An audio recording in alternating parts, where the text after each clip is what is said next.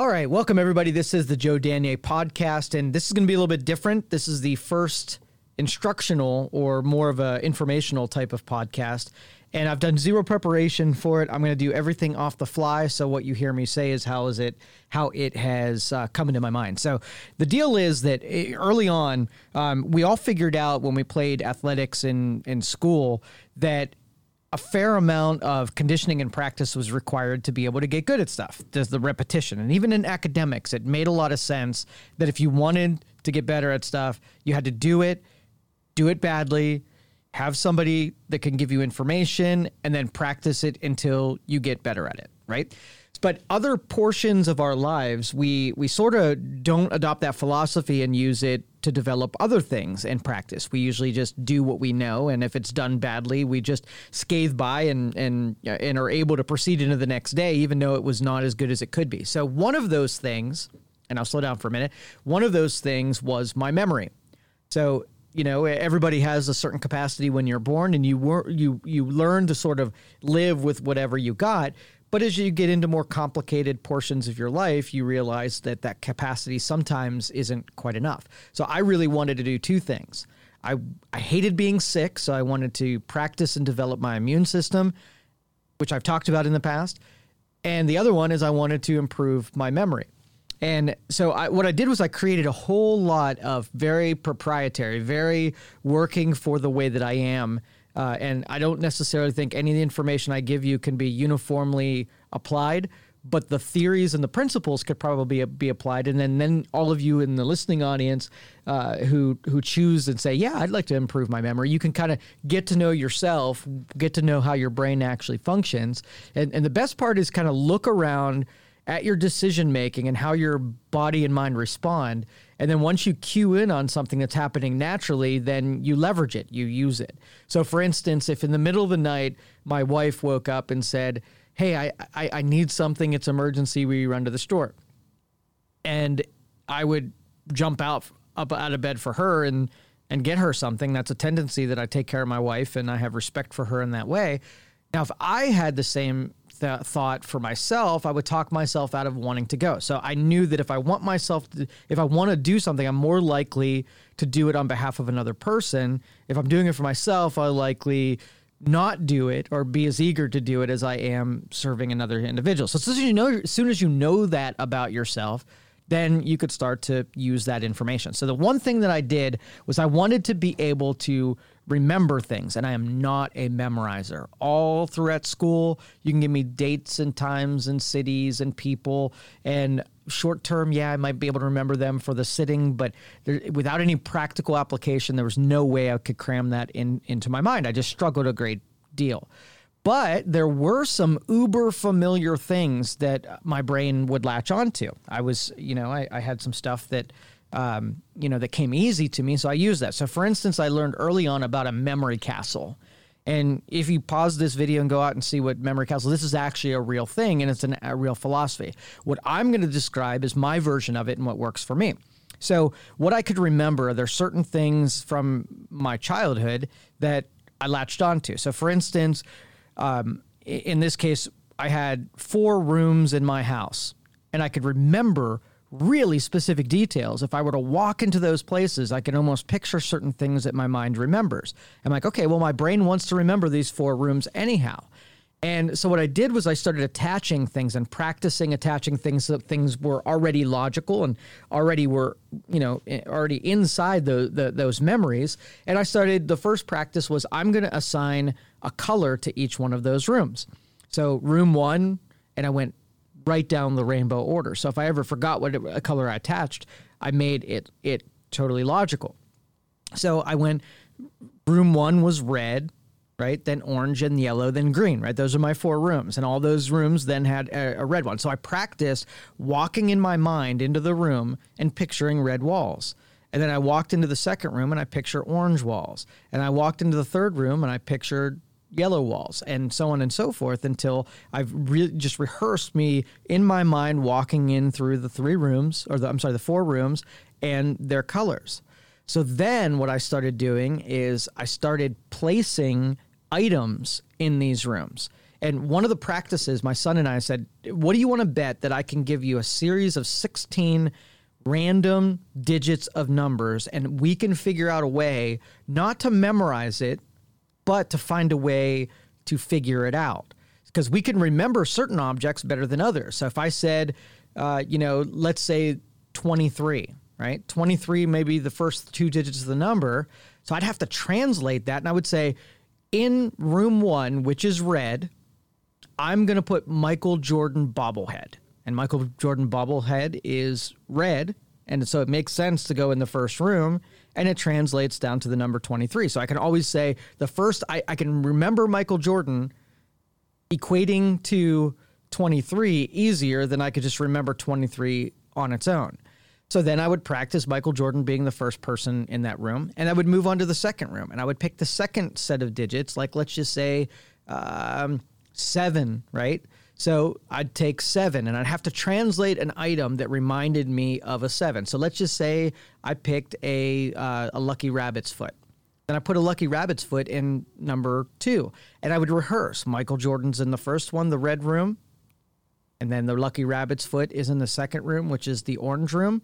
And I would just keep, as I'm adding these different things, I would keep being able to say, okay, well, I walked in this first room. First digit is 23. Second digit is seven. And then through the walking back and forth into the def- different colored rooms, discovering different types of items, we were able to put together a full 16 digits in order uh, easy to remember without having to remember the actual digits.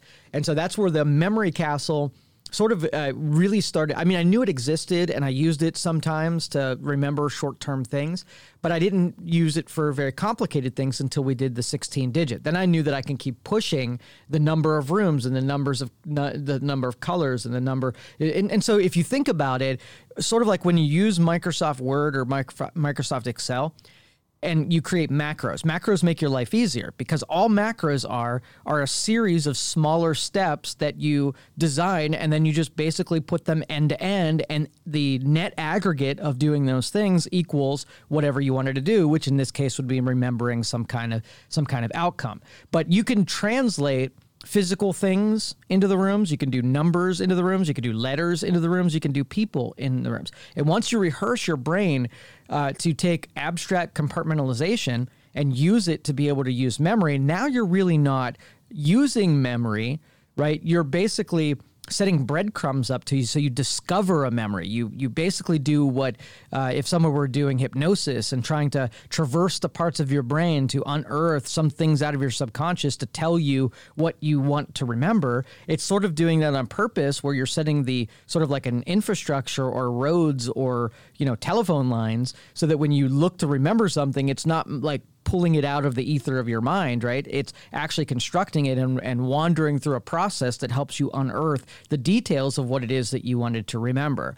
The the more time you put into rehearsal of your memory castle, the more details you put in there, right? The the more complicated things you can lay around there. So that's the practice uh, that I want you to try out. And the only reason I discovered this is because of, you know, had I known this when I was young, and if I would have believed that was even a thing, um, I could have been rehearsing this when I was 20, right? And it, it, life would have been easier. Now, I'm not saying if anybody would have even told me that I wouldn't have mocked the memory castle, is why would you even need something like that? Because my brain worked pretty good back then. Uh, my life was not very complicated back then. I was able to say, I'll remember to call you and just called you because what other stuff was competing for that same memory space is, is uh, you know, it, it wasn't very much. But I'm looking to take some of the nuggets that I use most often and letting know maybe people that are um, you know still coming up or or have never heard any of this stuff to dive into it. Now, this is just talking about memory, but you got to think like there are a thousand other methods of development in other areas where you look to achieve some kind of health. Health just isn't in the physical sense where you feel you're not, the lack of sickness is not what health is. Health is a pursuit where you're constantly trying to outrun and outmaneuver decay. Because if you don't pay attention to something, it decays. And if you don't look at it long enough, it gets to the point where you do have unhealth. So having a process where you're always visiting areas that you don't need to, adding strength to those areas so that you don't have illness or unhealth is an, a lifelong pursuit. It never stops.